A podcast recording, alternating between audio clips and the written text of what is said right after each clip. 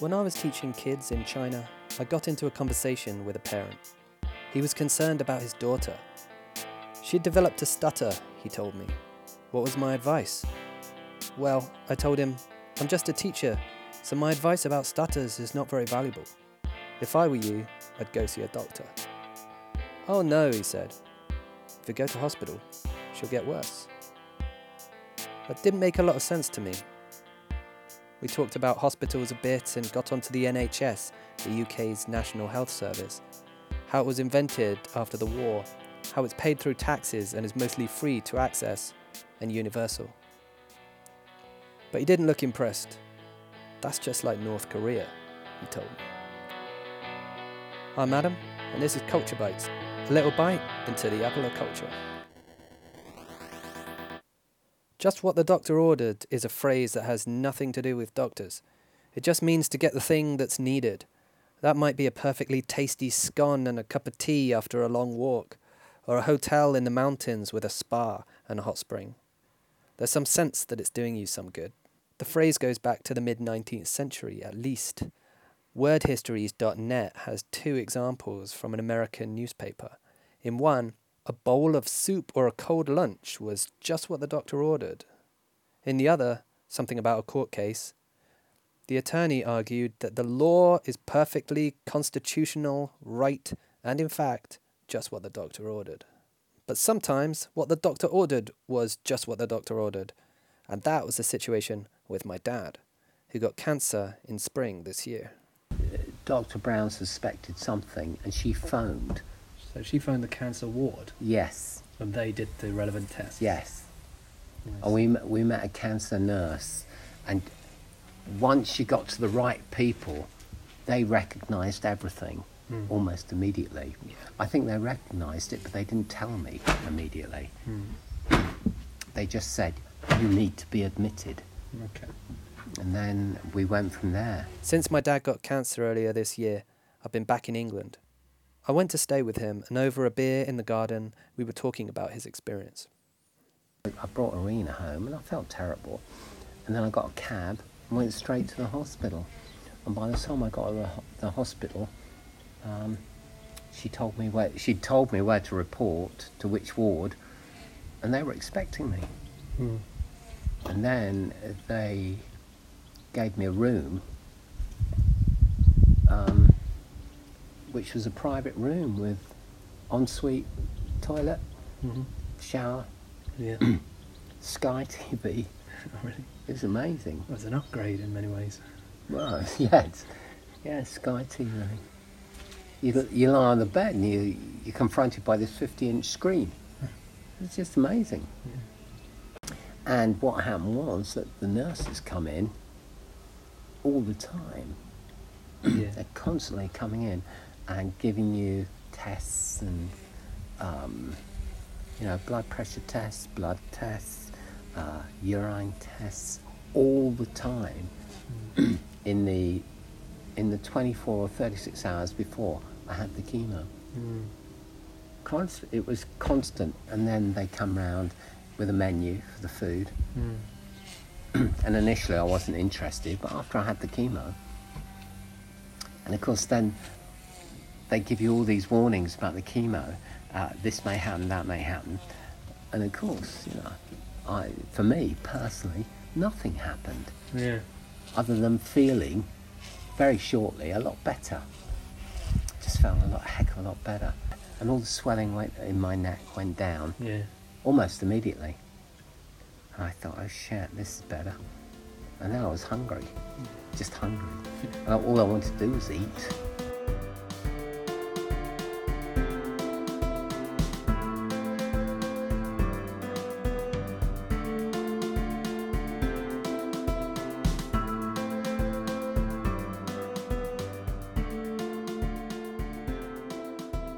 A nurse said to me, we see this every day. Right. GPs miss it, Yeah. but we see it every day. Yeah. So if we see a swelling in the neck, Yeah. for for example, which is what I had, um, we immediately think lymph nodes, cancer.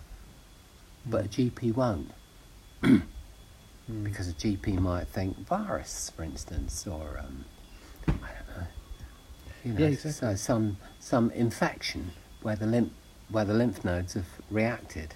Well, I rarely go to a GP who doesn't say, "Oh, you're all right." I did have a problem one one day with a receptionist who wanted to make sure I was really ill.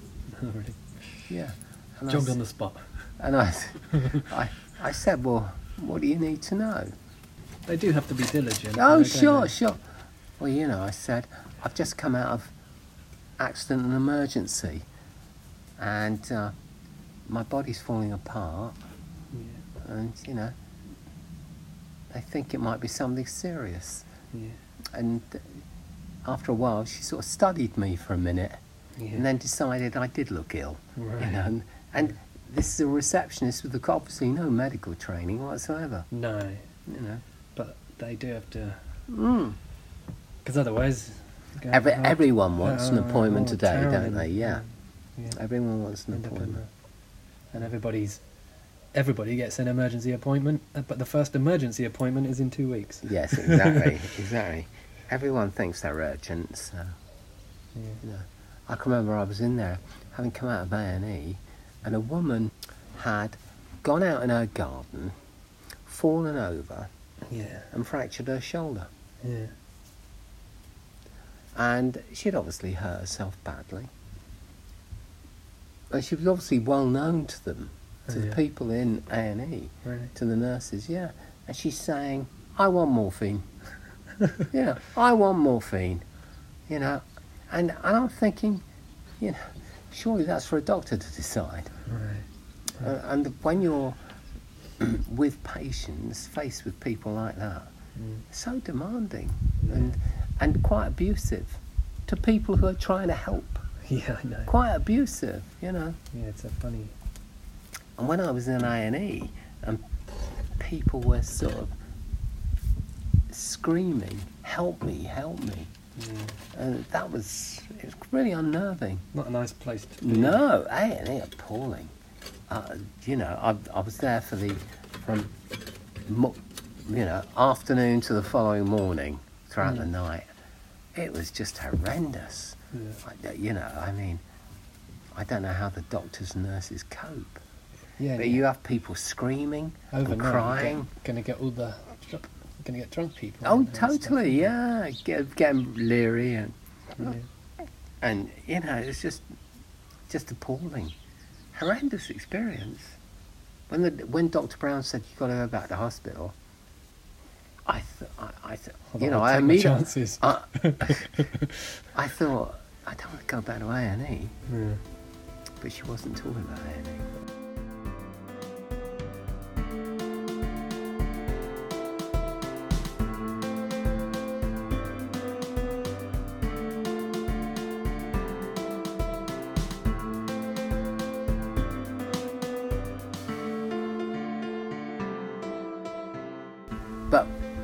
once you've been diagnosed and once you're in the system, they, I mean, I can only speak from my personal experience, they are just so efficient and spot on. And that they don't, get quite emotional about it really, but they don't waste any time. Yeah. You know, people talk about a wait for this or a wait for that. My experience has been nothing like that Yeah. you know, hours. This is going to happen, Steve, and then we're going to send you off to XYZ Mm. department. you need CT scan, you go down now. You need a heart scan, the heart man's on his way. Yeah, I suppose at that stage you're. You know, you feel pretty rough, but I mean you're on a you're on a conveyor belt. oh, totally. And- And, and, and not only you're on a conveyor belt, but you're a priority. Yeah. And they just they literally did not hang around. I can understand why, you know, if you're a multi-millionaire or whatever, people turn around and donate. I mean, you go to what's known as the Ricky, Grant ward, and there are photographs of checks all over the place Mm. on the walls where people have donated. And people forget about this. I mean, if the NHS, NHS is underfunded, an awful lot of money comes in, goes in privately, Mm. you know, from donations, from wealthy people or grateful people. Yeah. You know, awful lot of money. I mean, you, you can see checks for thousands of pounds Yeah. that have gone in. It's a um. It's a it's a subsidy. thank you, isn't it? It's a thank you. It's also a subsidy to the NHS. But I think, you know, there will never be a there will never be a situation in which the NHS is ever fully funded because there will the NHS does far more now than it was ever designed to do in 1945 46 you know so um, it, it, at that time it was designed just to provide basic health care deal with such things as TB Mm. and the diseases of measles and diphtheria and stuff like that. Quite basic healthcare, mm. just to ensure that everyone got a chance. The NHS was created in 1948, just after World War II. Britain was bankrupt and hungry, and yet, in this difficult moment, the government managed to create a health system which guaranteed medical help to everyone. It was, to coin a phrase, just what the doctor ordered, just what was needed.